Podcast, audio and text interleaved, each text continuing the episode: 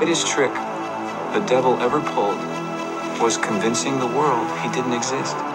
What we've got here is failure to communicate. Open the pod bay doors, Hal. I'm sorry, Dave. I'm afraid I can't do that. Or dance with the devil in the pale moonlight. What? You'll shoot your eye out, kid. The price is wrong, bitch. 60% of the time, it works every time. That doesn't make sense.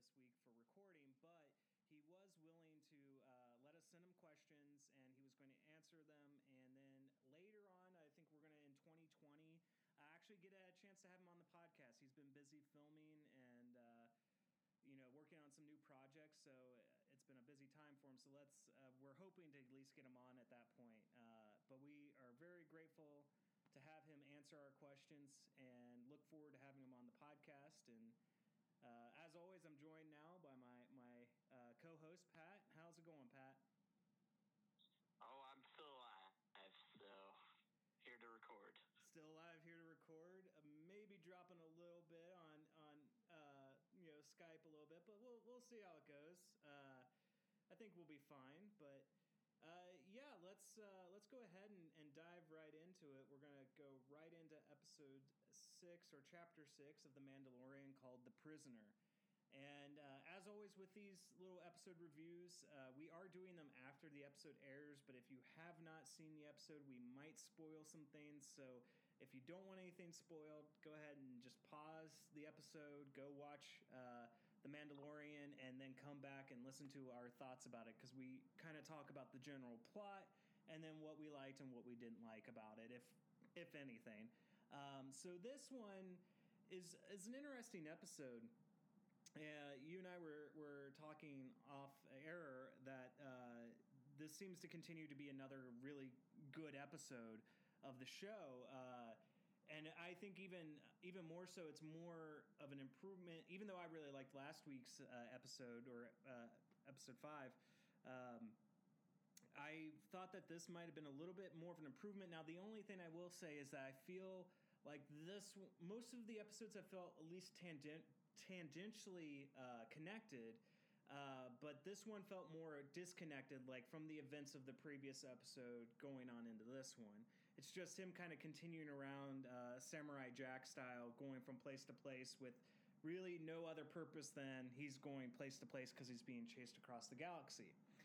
But uh, in this episode, we he stops off at kind of a rogue space station uh, run by Ran, who's uh, I think his name's Mark Bishop uh, Bernard. Oh, I got his name wrong. I, I know that, but you've Mark Boone. Mark uh, Mark Boone It might be his last name. I know you're probably looking it up right now because I don't have my phone on me. Uh, do you have it? Um, anyways, well, No, Pat, I'm, I'm trying to get it. well, while Pat's looking that up, so I don't sound like a complete idiot. Uh, he uh, plays the character Ran, who kind of runs this uh, little hub for kind of illegal activities, and uh, he is allowing Mando to kind of. Well, he needs um, the Razor Crest for um, for a job, and of course, you know, Mandalorian has to come along with that. And you got it. It's it is Mark Boone. Mark Boone. Okay. Uh, I I've seen you've seen him in uh, Batman Begins. Uh, he's been in a whole bunch of bunch of stuff. Uh, you'll you'll know him when you see him on the, on the screen. But uh, yes, he he is kind of putting together this team to go uh, rescue uh, a prisoner uh, from the New Republic. And we get introduced to some of the crew. Um, that would be uh, Bill Burr playing Mayfeld, uh, who was a former um, Imperial sharpshooter. And there is actually a funny line about him saying he wasn't a stormtrooper. So, you know, we're keeping the uh, stormtroopers have really bad aim uh, meme alive in uh, in 2019 in The Mandalorian. Um, and and I, you and I were talking, and uh, give me some of your thoughts on this. But Bill Burr pretty much is playing Bill Burr uh, in this episode, except he kind of kind of manages his accent a little bit. What do you think? I, I would say that he did do a good job of managing the accent because everyone that knows who Bill Burr is, you know that his accent is very thick. Yeah. But I would say that he still plays a very similar stick to what he usually does. Yeah, he, he's he's a comedian, and so he plays a very comedic character. But he also, in his own in his own right, he's actually uh, a pretty pretty much a badass in this episode. I think like we get to see some really cool moments, uh, and and also being kind of like a hard case. Like he isn't going to let anything kind of derail him from his mission. And uh, so then we're also introduced to Xi'an, who is a, a Twi'lek female, played by um, um, Natalie. What you you got it up right? Natalie, what's her last name? I'm gonna I'm want to say Dyer, but that's not right. We got. Uh, hold on. Normally, I'm more Keep going. prepared I'll, for I'll, this, I'll get it. uh, but I I don't Tena. have my phone next Nat- to me. Natalia Tenna. Na- uh, Natalia Tennant, yeah. S- Uh, she was Tonks in uh, in Harry Potter, and she was um, I can't remember the character's name in, Game of Thrones, but she was the wildling um, that was on there for a while. Uh, she's a very good actress. Uh, so she plays Xi'an, uh, a Twi'lek female who's a little bit on the crazy side. Uh, we got another uh, droid played by, uh, and I'll get his na- last name wrong, uh, Richard Iade or something like that. He's from the IT crowd. If you saw Neighborhood Watch, he was in that. Very funny guy, uh, and he does the voice for for Zero, the droid, uh, who they need to kind of pull this maneuver off that apparently only the Razor Crest can pull off, and. Um, and then uh, we got Burg, played by Clancy Brown, uh, who's a, a uh, even though I like to say Dev- Devorian, but that's just me. Uh, Devaronian, uh, you've seen his species before. It was uh, in the cantina scene in uh, A New Hope. He kind of looks like a devil. He's got two horns, skin's red. Uh, and my one little issue, uh, as we were ta- again talking off air before recording, was the makeup uh, for his character. You said it best. You said it best. What was his makeup like? Uh, so basically, how I saw it was he looked like Hellboy, but still from when Hellboy was made. So that was probably what 2004. Something like that. yeah, yeah. So it, I mean, it's not bad, and and like I was telling you, um, Clancy Brown's up there in age, and I love the man. He's fantastic. I love anything I see him in, and I get that they're kind of you know trying to hide the age a little bit on that, but I, I don't feel like it was when you compare it to how it looked in A New Hope. A New Hope makeup looks better than what they kind of did here, but it still looks very good. I mean, it's believable. It's not not anything like that. It just you can kind of almost see the fact that it's not like someone's actual skin. Um, very much like with what they did with Ron Perlman and Hellboy. So you're you're pretty right on there. Um, and so we get them all on the ship. They're they're on their mission. They got to go uh, find this kind of prison frigate that is supposed to be completely unmanned, only droids. Um, and of course, we get some really good uh, interactions with uh, Xi'an and Mayfeld and Burg and Zero and, and Mando. Like it gets uh, some nice jokes, and they were going to try to force his helmet off. Um, and then, of course, they find Baby Yoda, and there's some really good uh, sequences there. Uh, they land on the ship, um, and they go in, and uh, they kind of finally they cause an alert. Then the droids, the security droids, which uh, I don't know if you ever played Knights of the Old Republic uh, at all, but they looked a lot like the droids from uh, from that game. Uh, the I think they were the HK droids. Uh, but they, they looked like that kind of design. So I, I'm wondering if that was kind of a reference or a little Easter egg to those old droids because uh, they, they looked really good. I, and then we get a really cool sequence with Mando basically taking out a whole squadron of them. Um, and uh, they're on their, of course, way to keep. Uh, f- to find, uh, not, they're looking for their prisoner, but they're trying to get to the control room first. And of course, as they get to the control room, they find that it's actually there is one actual human on the ship. Uh, we get a really cool, intense standoff with again, like this is what I'm talking about with Bill Burr being more of like a, a hard case. Uh, you know, he he's ready to just kill the guy straight up, uh, and Mando is more like, hey, let's kind of talk this out. Uh, and it's everyone. It's you got your good old Mexican standoff. Everyone's pointing their guns at everybody. Uh, and he's also the guard has a transponder that if he presses the button, uh, the New Republic is basically going to blow up the ship in 20 minutes. Like they're just going to not care about any casualties, which I don't know how I feel about that.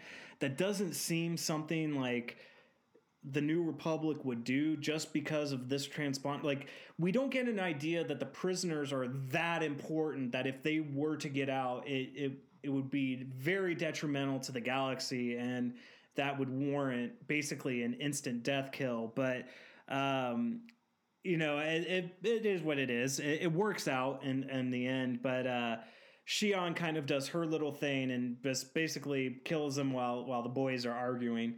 And uh, still, he has tripped the transponder, so now they're in a rush. Uh, they get to the prisoner. The prisoner turns out to be Xi'an's brother, Quinn, who Mando had left behind previously on a on a job to get captured. Excuse me. And uh, so, of course, the crew turns on Mando. They lock him up. Also, while on the ship, Zero is still there. He's kind of uncovering some of the old logs and sees the Greef Karga message about uh, delivering the quarry to the Bounty Hunters Guild, and it starts getting him intrigued on what's going on with Mando. Uh, and of course, Mandalorian escapes. And this is where I don't know if you picked up on this, and I'll, I'll let you comment because I've been talking fairly long here. Um, I feel at this point, when Mandalorian escapes and goes to the control room, the show has switched to a horror film. What do you think? So I was actually going to bring it up that it reminded me of like scenes from Alien, just yeah. kind of like the the lights going on and out, and then like him moving like very fast around uh, Bill Burr's character there. Oh, that was um, that was fantastic. That that sequence, how that was shot was was shot beautifully. And uh, this was directed by and you you said it. I, I can't say his last name, but Rick. Uh, I'm going to get it wrong. Oh, uh, Famuyiwa. Famuyiwa, Rick Famuyiwa.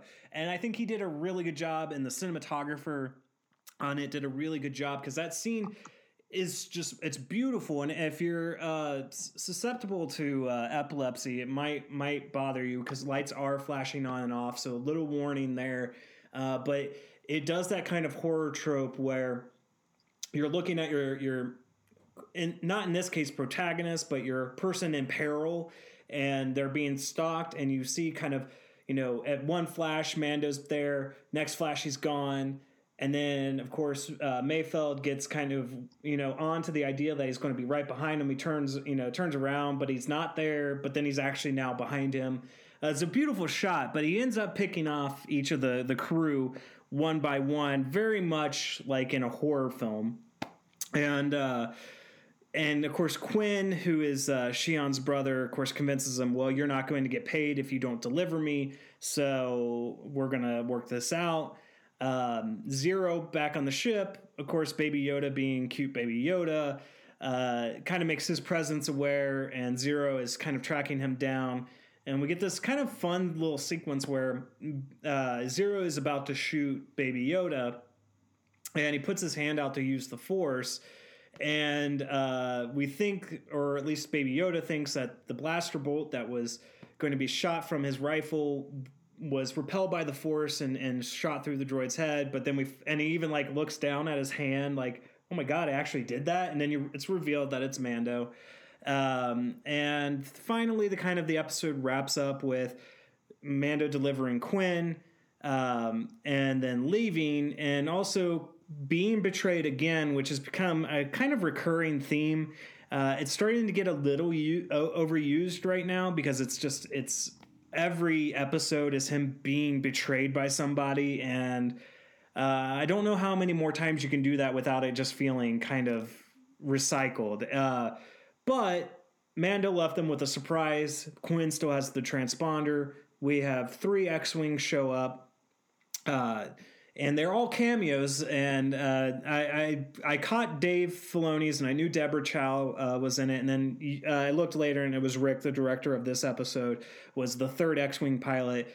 And they basically just blow up that station altogether. Uh, and then we get a nice little tag scene, and it's revealed that you know Mando didn't kill any of the the crew. He's kind of just locked them up in the prison frigate. So uh, that that about wraps up kind of what happens in the episode. So, Pat, what what thoughts did you have on this one? So, I think a lot of what this episode shows is that there is still something in Mando's past that really has a disdain towards droids. Well, um, I think we know what that is. Just though. based.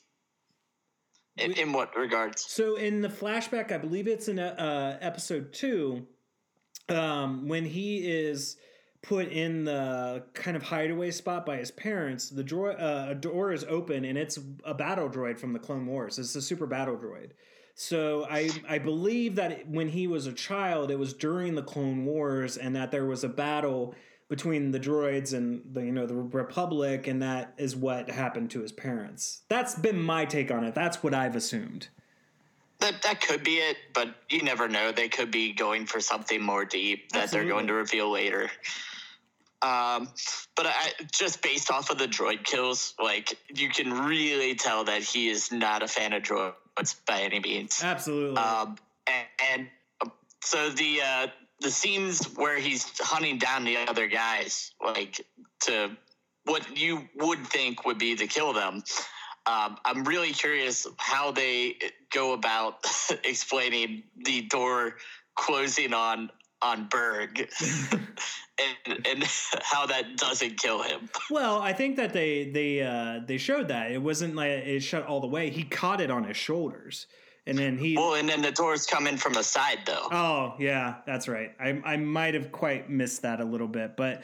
Uh, you know, well, he was still kind of laying down in that room, so we didn't see the extent of his injuries at the end of that episode. Good point. Um, but moving on from that, I do think that this episode did kind of jump because at the end of the last episode, you got the figure approaching uh, Shand's body. Yeah, and then and then it just cuts straight to him doing this new job, and I, I don't.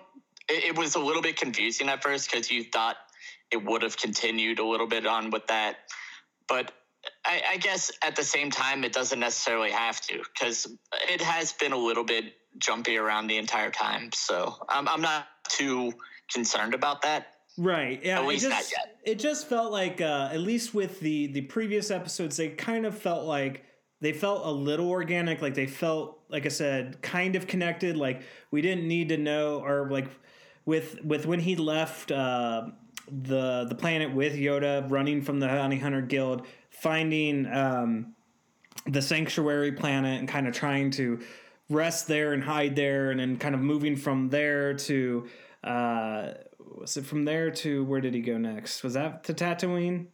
Uh, Yes. Yes. Yeah, yes. he went to Uh, Tatooine. so to Tatooine, so like that made sense, but then with you get that kind of like, ooh, who is this mysterious figure? But then all of a sudden now we're on a space station out in the middle of nowhere. Like we don't even know exactly where in the galaxy he is. Uh, and then we have no other kind of references back to what happened at the end of that episode.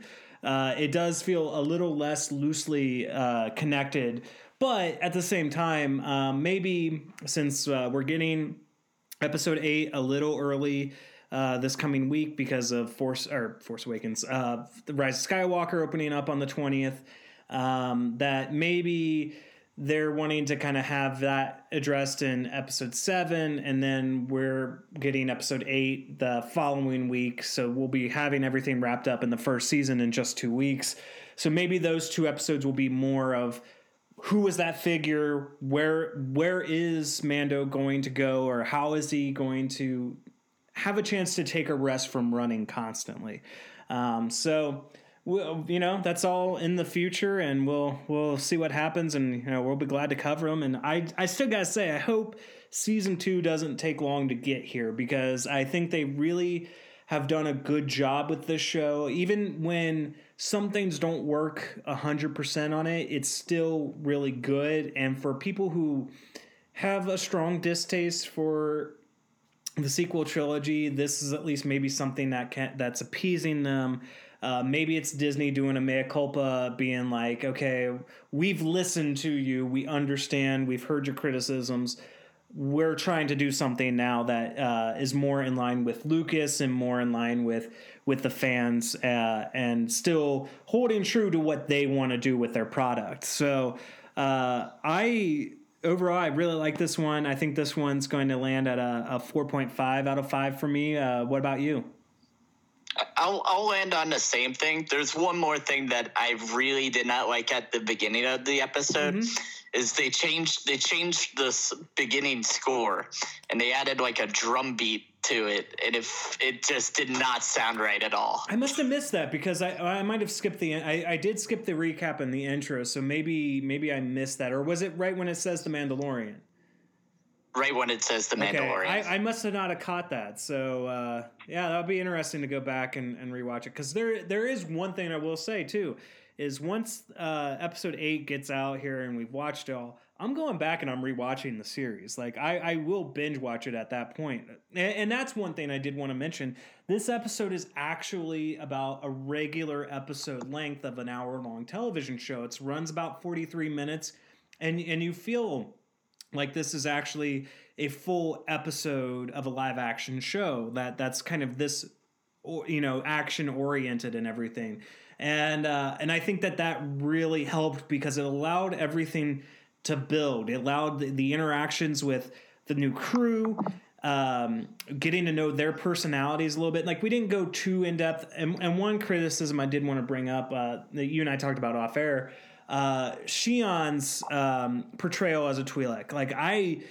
I didn't 100% like it. I, I thought uh, she was good, but she brought too much feralness to it, like that we haven't seen from that species, and and and really any of the other previous formats, like whether it be in like Rebels or be in Clone Wars or in uh, comics or the expanded uh, novels, uh, and then when you like when you meet Quinn. Quinn doesn't have any of that demeanor either. And you could say, well, it's the, you know, the male of the species is more of this demeanor and the female is more of this demeanor.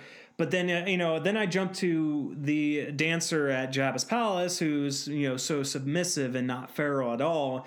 And so maybe it's just something that didn't work well for me. It might have worked for others, but uh, that was one small minor thing I had about it. But I definitely will binge the show over again. I've already rewatched like episode one like five times now um, just by introducing some people to it and and just liking what it what the show has done. I I think I've rewatched the Tatooine episode about twice. Um, so yeah, I, I think uh, I think they got a really good hit on their hands, and I think if they if this is the direction that they take the other Star Wars live action shows that they're going to do, like if Obi Wan goes this route. Um, if anything else that they decide to do, and even if they start making kind of some of I know they're taking a little bit of break from the movies after Rise of Skywalker, but maybe they're going to take a look at what Favreau has done here, what the creative team has done here, because it's been a very diverse creative team and they've all worked really well. And I think that this all works in their favor to move on to do other projects. I know Deborah Chow is doing the. Uh, doing the Obi Wan show, and I think she proved with her episode uh, that you know she's got a good good sense of style and what she wants to do, and I think that that will be um, be a, a benefit for the Obi Wan show. So. Uh, I, I, hope that this is a sign of Star Wars moving up, and that this whole fans versus the you know creators or the the actors or the directors uh, will start to go away, hopefully. But um, yeah, that's all I got about saying. Any, anything else you want to say on the Mandalorian?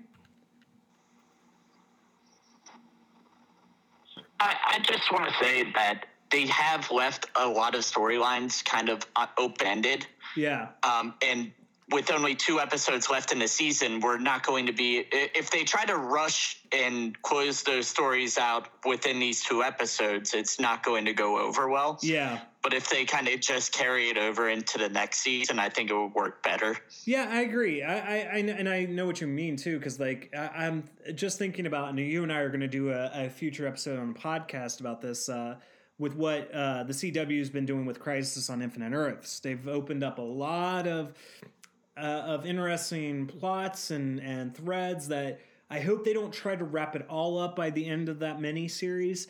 But I hope that it'll be something that they'll continue on further down in the seasons. And I think that that's possibly the intent. Uh, I think they wanted to put some morsels out there for other storylines. Uh, I'm I'm almost guessing that we might get more episodes next season, but that's uh, that's complete conjecture. I've not heard anything that actually will say that that's happening, but I, I really think that they they wanted to keep this small, self-contained. They didn't know, you know, if it was going to appease fans or not. They didn't know how Disney Plus. I mean, I'm I'm sure they knew Disney Plus was going to be successful, but not necessarily groundbreaking successful and it's had its hiccup, hiccups here and there but uh, overall it's been a very good streaming service and i've i love the content i found on there. Uh, you and i will be covering Noelle on their christmas episode and uh, and so I, I have this feeling that you know they're probably going to be able especially once the mcu shows start uh, in 2020 I think we're going to start seeing maybe some shorter shows. Like I think the Obi Wan's going to be about six episodes, but that's one that I don't necessarily want like 10 seasons of an Obi Wan show. I want, you know, maybe one or two seasons. I think it's only planned for one season and six episodes, but, you know, just enough to see what's going to happen there. And uh, I think with Mandalorian, especially since they have 30 years worth of time to be able to dive into anything else between uh, Return of the Jedi and Force Awakens, they have an open playground, an open sandbox. So I don't feel like they're going to. I could see them maybe doing it, but I, do, I don't think that that's the direction they're going to go in. All right. Well, I think that's. Uh, do you have something else? I know that people are probably. Oh, I was going to say that people are going to take your your conjecture at how many episodes that there were, and just say, "Oh, there's a 24 episode second season coming." Yeah, no, I, I would I would say maybe 10. I think 10 would be the what they would extend it to, because that's that's about average now. 10 to 13 when when you look at the Netflix model or the Hulu model. Uh, or even the Amazon model, that's that's about average. Uh, you know, most Amazon shows are eight episodes. Uh, and most Netflix are 10 to 13, but sometimes they're 8, you know. So, yeah, that's that's my that's my conjecture is they might extend it to 10, maybe 13. Uh, especially if they're going with 30 if they continue with 30 minute episodes, that's that's the direction I, I kind of see it in. But I think that wraps it up for Mandalorian. So what we're going to do now is uh, we're going to play the trailer for In Utero, and uh, we're going to be talking about that. So enjoy the trailer.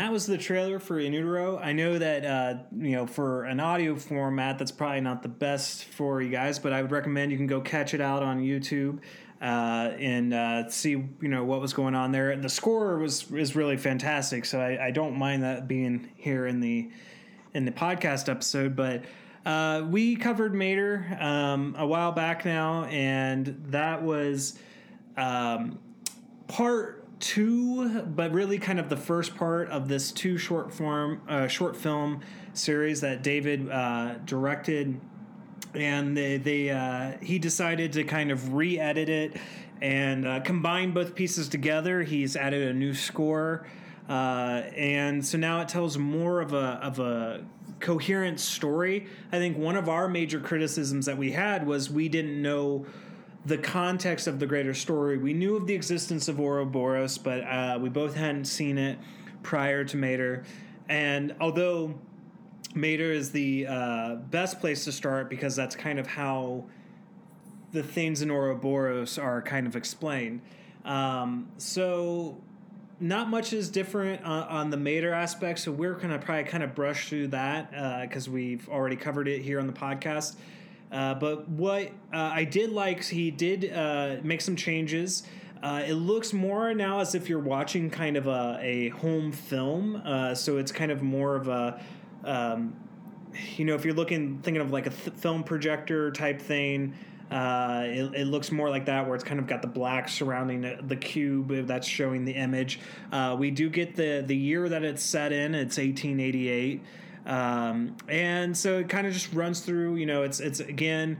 Uh, now, one thing I picked up, and I don't know if you picked this up, um, but he does have kind of a, a synchronicity happen uh, with uh, the young woman who is going out to pick herbs and, and stuff for her mother. Uh, her mother's deathly ill, uh, but she pricks her finger on on a um, plant. And uh, then in Ouroboros, uh, the second half, the young girl who we assume is the descendant or of somehow from from this woman, she pricks the same finger as well. Uh, so it's it's almost kind of like a fate thing or a destiny thing. Um, but again, kind of just running through the basic story of Mater. Uh, her mother's ill. She seems to be a fairly religious woman. Um, she gets uh, runs into this old man who tells her, you know, I've got these herbs. They won't cure your mother, but they will ease her pain. And uh, the man magically disappears. She goes back. She makes a tea from the herb.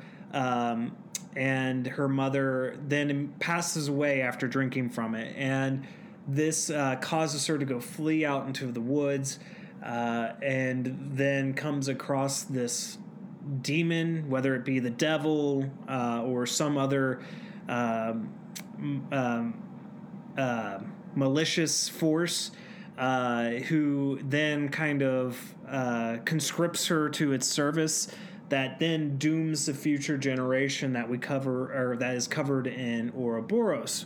Um, and the nice, like I think we were talking about, uh, where Ouroboros kind of that the term, and I do like that David kind of puts the definition of Mater at the beginning of Mater and of Ouroboros in front of Ouroboros. Um, we, you know, it's kind of this thing where it's a self fulfilling cycle. Uh, it's constantly, you know, come caving in on itself, or not caving in, but repeating itself. Uh, and so we get some really good transitions. And one thing that changed uh, that he added to Mater was some kind of flash forwards uh, to Ouroboros and some some scenes from it that uh, kind of hint at what this force had in plan uh, for her and for her progeny. And um, and then, of course, with Ouroboros, uh, young girl's going out. She finds herself drawn to the woods and to this uh, kind of castle. And then she comes across this this evil spirit, who we see is the uh, spirit of the woman from Mater. Of course, they're all played by the same actress, uh, Lan. If I get her name wrong, I, I apologize. Nakawa or Nakoa.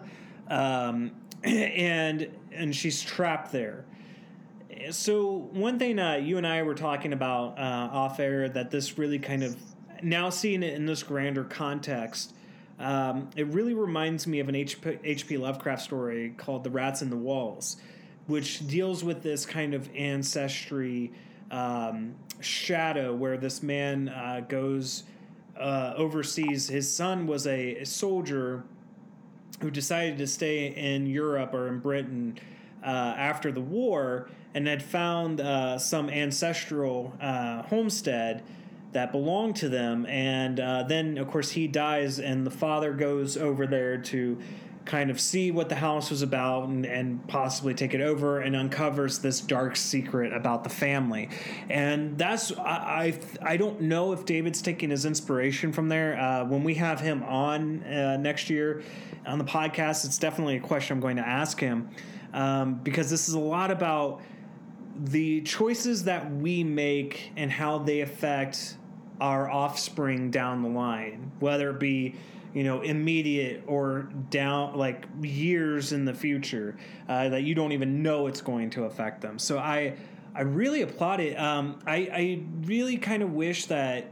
I, I want to see this in, in an actual movie, and I said that with Mater when we uh, reviewed Mater. Um, I I like the idea he has here. It's very competently shot. It's got a beautiful score. I know he's got a new score for this um, than previously. Uh, the actress Aaliyah is is fantastic in it, um, and I, I'm just the story has me so intrigued. So even the shortcomings I might see in it, or the issues I might have with it not being uh, expansive enough on the story, I, I'm, I'm still intrigued. Like it's got me enwrapped in it. It, it want I want to know more, and I want to see uh, David maybe get the chance to at some point make it in make it into an actual uh, theatrical length film.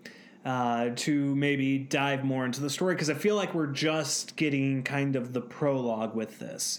Um, so those are kind of my my overall thoughts uh, about about it. Uh, Pat, what do you what do you think?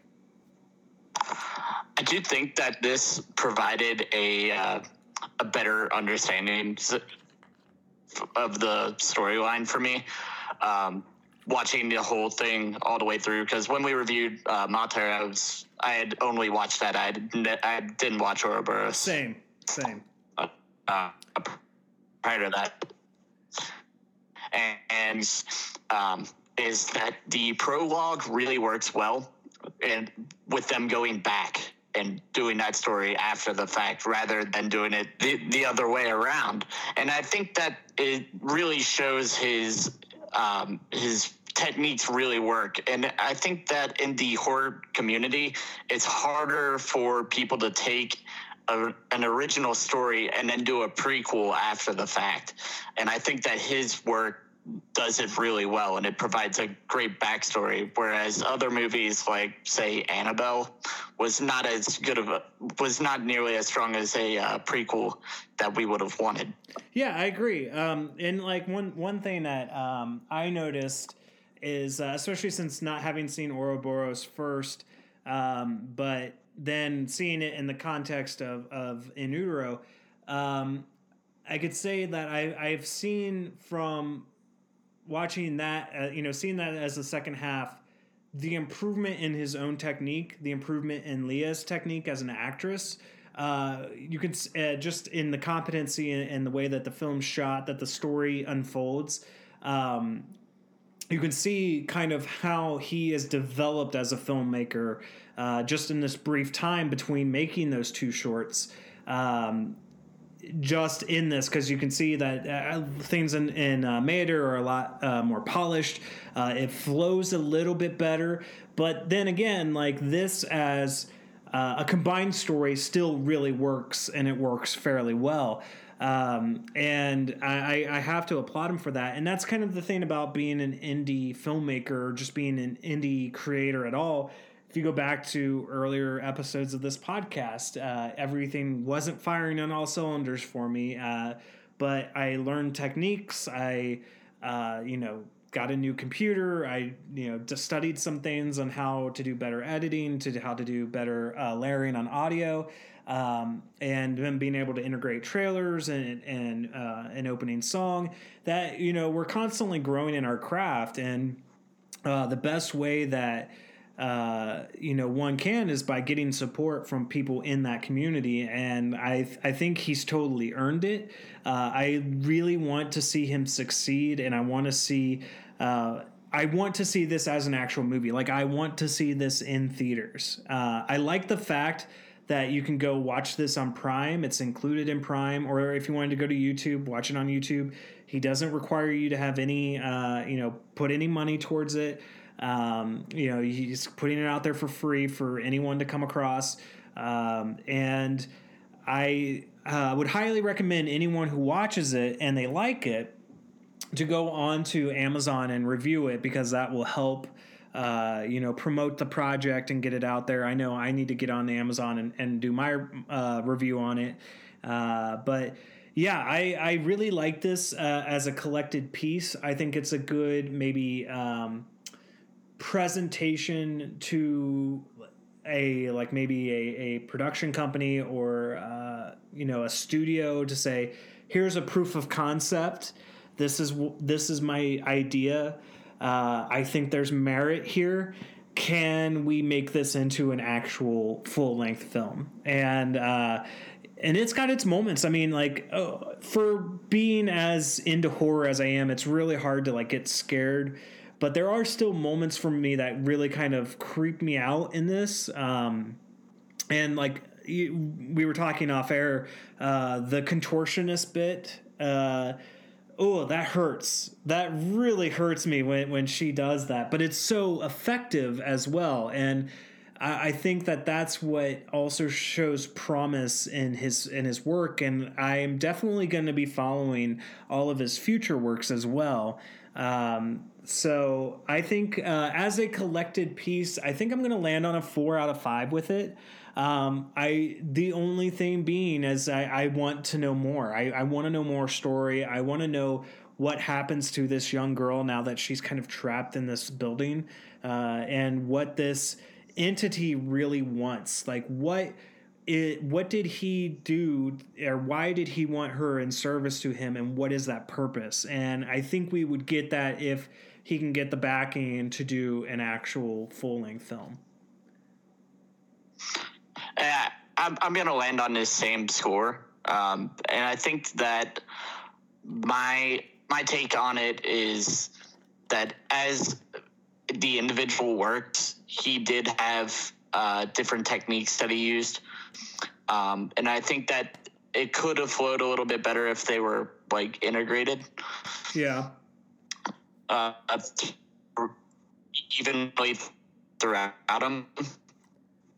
But uh, I think that it, he probably wanted it to be separate so you could watch them independently and not need to have one for the other. Yeah, yeah, I, I don't disagree. And uh, I'm going to apologize. Uh, here right now. I I'm not. We've already had to stop a couple times while we've recorded this today. Uh, we've had some weird audio connections. Uh, I think for the most part, everyone can get the gist of what what you were saying there. Um, but I know you're on a on a little bit of a time crunch right now. Uh, so I think uh, we'll we'll end it there for you and I on the podcast. Um, we've talked about what we've wanted to talk about, and uh, I think uh, we were going to kind of go and tag team the interview stuff together, but uh, I know you've got. Um, you know something coming on and and uh, I don't want you to have to worry about running late for it so we'll go ahead and uh, let you sign off uh, right now, and then we'll move on to the interview aspect of the podcast. So, Pat, have a good one, and we'll we'll have you on next time. Sounds good, man. You take care. All right. See ya. All right, guys, and so now we are moving into our our interview with uh, David. Um, apologies again. He really wanted to be on the show, but his uh, schedule was uh, you know, kind of busy. He's working on a new project right now and everything. So, but he was willing to take some time out of that busy schedule to answer our questions that we had for him. So, um, we're going to go ahead and get into it. So, our first question was uh, Give us some details about your background in film. Where did you get started, your education, uh, anything else? Well, uh, David's response was I grew up in Portugal and I started studying filmmaking in university when I was 18. I've got a license and professional degree in directing, which helped me build something at that time. Uh, I was an intern on TV. I worked in, on a documentary for TV, uh, and I directed and was part of the crew for a bunch of shorts during college. It was only when I came back to France in 2013 that I wanted to explore and create films my own way. The good thing about learning filmmaking in Portugal is that I tried almost everything from sound to editing, which now helps me out uh, to be multitasked, and I'm very grateful for that. Uh, our next question was What drew you to film in the horror genre? Was horror a preferred genre, or was there another genre that you were more interested in? And David's response was Since I was young, I remember enjoying films and drawing mermaids. Yeah, I always had a thing for sea creatures. I was a very creative I was very creative at a young age, so I knew that I wanted to create. I didn't go to art school for some reason, but I realized at the time that science wasn't fulfilling enough for me and art was the one. It's when I decided to go to film school at age 18. I remember being 12 watching Species with my sister, which freaked me out a lot after that moment of complicity with her and knowing that my cousins in France had a lot of VHS horror films, I wanted to watch them all. I Know What You Did Last Summer was my favorite. I love Sarah Michelle, and that chase scene mesmerized me every single time. I always had a very deep connection to women, and I knew I wanted to work with women in film. Horror is one of the genres that puts actors in difficult situations where they need to reach limits they thought they couldn't, and I wanted to try that. I wanted to direct uh, I wanted to direct films and direct actors in, into those moments of pure terror and witness the magic. Other than horror, I've directed an LGBTQ drama uh, once, which was great and different, and I'd love to try that again. Our next question was Is there a particular message or meaning that you're trying to present in your short film, Mater? And his answer was uh, Leah Nikoa and I worked together before with another short form short film called Ouroboros. After shooting that film and having that intense experience together, Leah contacted me to uh, to tell me that she wanted to explore that character again. Mater means mother in Latin. We wanted to go back to go way back in time and tell the story of that horrible monster character we find in that castle in Ouroboros. What was her origins? Why was she trapped in that castle? Why the girl that goes into the castle has nightmares about that place? Are they related? After all this brainstorming, Leah come, came up with the idea. Leah came up with the idea. We worked a bit on it, and that was and that was it. We wanted to explore the horrors of that beautiful character in Mater, how devoted she was to God and her family, and how naive and innocent she was to everyone around her. We wanted a raw, cruel, and honest portrayal of possession. Our next question was You have said Mater that Mater is a part of a series of projects that you're working on. What are some of those projects and how they fit together? In his response, I answered a bit of that in the last question. Mater is in the same universe as Ouroboros. We released Ouroboros first, not knowing we wanted to explore that character further. And then we made that prequel called uh, made the prequel called Mater. After a while, we wanted to explore uh, that character again, but I didn't want to do another short film just for fun. I wanted to create something to be able to link them together in one film. I thought it would help people understand its roots and see it in another light, and that's when In Utero was born. And uh, this is just personal commentary right here. I would agree. Uh, I think as you heard Pat and I talk about it, uh, we both felt that this made it made more sense. We understood the connection better. We knew we finally understood what the events of Mater meant because we both were not previously exposed to Ouroboros. So I think they've done a really good job with that. So moving on to our next question.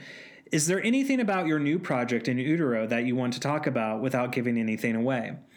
In Utero, the Cursed Collection had its world premiere December 13th on Amazon Prime in the US, UK, uh, Canada, New Zealand, and Australia, and YouTube and Vimeo. I'm so excited about this release. It's the full package of Mater and Ouroboros. I spent almost two months post producing it. I was out of my mind when I realized I was going to take this long. I gave my heart and soul to this project. I wanted it to be perfect. Leah uh, loves how it turns out. Uh, how it turned out, and I'm so happy she enjoys it even more than the two shorts individually. In Utero has a new score, brilliant, made by the third. It has new visuals, new shots, different takes, and a different feel for sure. Very special. And uh, again, personal commentary. I'd agree. Uh, I originally wrote the question because I didn't think we would go really in depth into it, so I apologize that we might have given some spoilers away about it, but uh, uh, we're human. We make these mistakes. But uh, yes, we thought that those new shots uh, that were in there um, really helped kind of elevate it from where it was, and um, that uh, it the new score was fantastic for for this um, new compilation. So moving on to our next question: Are future projects that you planned? are there any future projects that you planned or in development that you would like to talk about or promote? And his answer was, I just finished filming a new short horror film. I wanted it to be called Inspiration, but I'm not sure I'm going to keep that title. It's not an official title. Uh, this one is so different from everything I've done. It's the first one I directed in a while with different actors. I organized a casting in Paris, bought the clothes, filmed the short in my flat, but I had to change all the decorations and create a new atmosphere. It's going to be crazy, a lot of blood and shock. It's very colorful and it has deep meaning and touches feminism, so I can't wait. I'm now starting the post production, so maybe in January we'll have a teaser and hoping for a film festival circulation through 2020. And moving on to our, our next question What are some aspects about filmmaking that you enjoy or dislike? Uh, his answer I love the indie family, how we all support each other, and how we are really a team. It warms my heart having so many great connections on Twitter from around the world, people that are willing to retweet and help reaching out, out our voices. It's beautiful. I dislike the ego battles throughout the process of filmmaking, you know, working with people and finding out they're not that multitasked or even remotely interested in learning, giving out opinions, helping out. just takes up a lot of time on set and sucks out sucks all of my energy. We don't need that. If you think you're, um, sorry. If you think you're the director and you don't like my film, man, just don't apply for the job or don't even bother to show up. I can agree with you on that one, David. I had the best experience ever this past weekend in my new short film. Both actors were great, supporting, and they were ready to do it again and again and again. We talked films, passion, films, passion, and I made friends. This is filmmaking. I mean, at least independent filmmaking. We're all here for the same shit, and even if it sucks, we try our best, egos aside. And again, personal commentary, I totally agree. Uh, I've worked with, you know, other uh, podcasters I've mentioned on, uh, in the past with Crystal, and we've both been very supportive of each other. Even when we are being a little harsh on ourselves, uh, we've been there to help each other lift up lift each other up and uh, that's kind of the whole point and that's why i am such a proponent for indie uh, creators you know? It's uh, it's easy when you have money and you have all the equipment and ability to be able to do the, these things but some of these people uh, us included we're doing this all on our own uh, we're putting our own blood sweat and tears into it and we want everyone to succeed. So even when we provide a criticism on here and i mean we've had some uh, I've watched some really bad low budget indie stuff, and I think you've heard Pat say in the past that uh, I still find something I like about it because that's the whole point about it. You know, is it's people taking risks, it's people taking chances, and uh, why should we immediately step in just because something didn't work for us uh, and and kind of then shoot that creator down and be like you can't make anything else out there because all you make is trash um, so yeah, I totally totally agree with you on that, David. I mean, it, it is uh, some of the great things, and then when you do run into those kind of ego uh, obsessed people, it it does get a little tiring from time to time, and that's just not even related to or not limited to uh, the filmmaking industry, podcasting industry. I can just tell you from personal experience from my my full time job that that's an issue when egos clash. So uh, I, I, totally agree with you. So we're going to move on now to um, we're on our final few questions here. Uh, can these be watched independently, and do they tell their own unique story, or should they be viewed together to understand the overall meaning, story, or message? And David's response is you should watch Mater and then Ouroboros if you want to do it in the timeline. But you can always watch In Utero since it has both films in it. And I would recommend, uh, personally, my commentary. Uh, that in utero is probably the best version of being able to watch these. It, it flows very well. Uh, it, it, feels more of like an actual connected piece of work uh, rather than two separate pieces, and they do feel like they they directly relate to each other. So I would agree with David. Um, moving on to our next question. Are your special effects practical, CGI, or a mixture of both? And do you have a personal preference of one over the other? And David's response was special effects I use are practical. Didn't have any opportunity to work with CGI, but he's more of a practical person, so I would say practical or both. And I, again, personal commentary. I'm I'm on the same boat. Uh, I think when you look at some of the practical effects from the '80s, or if you even listen to our Terminator franchise review, um, our talk about kind of the practical versus CGI, then I think if you use CGI in moderation, or if you have the budget of a Disney film, uh, your CGI can look really good uh, and very passable. But if you can make it look as real as possible with practical effects, I, my opinion, that's kind of where. Um, where you should should end up doing it if you can. If it's something that's too outrageous, uh, at least try to make sure when you're using CGI that you're doing the best that you can. That's my personal opinion. And uh, so we'll move on to our final question, and then we will uh, see you guys uh, uh, next week. Uh, so our final question was: Where can people find you, your work, or support your future projects? And so his you can find him on Twitter or Instagram at David Emanuelette. Um, and we'll have all of these uh, links in the show notes. Um, you can follow his Facebook, uh, David Emmanuel Texeria, if I say his last name correctly. Uh, his production company. Um, you can follow Dor- Dorsale Films on Instagram or Facebook at Dorsale Films and uh, he thanked us very much for doing this. And we are very appreciative that you took the time to answer our questions.